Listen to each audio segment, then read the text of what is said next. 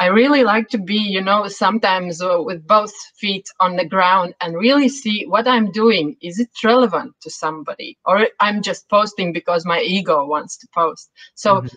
what is good to, to see is, uh, for example, the basic measure of uh, people viewing your profile and people following your profile. So, you add them together and you see if the views go up and the follows go up.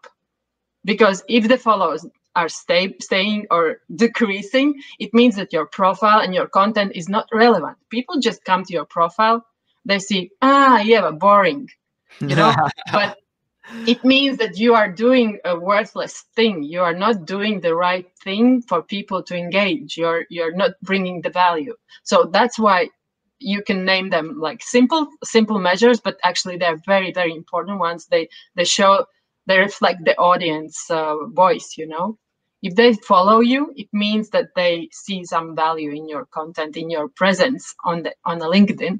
So this is one one simple but very important uh, thing to to take in mind.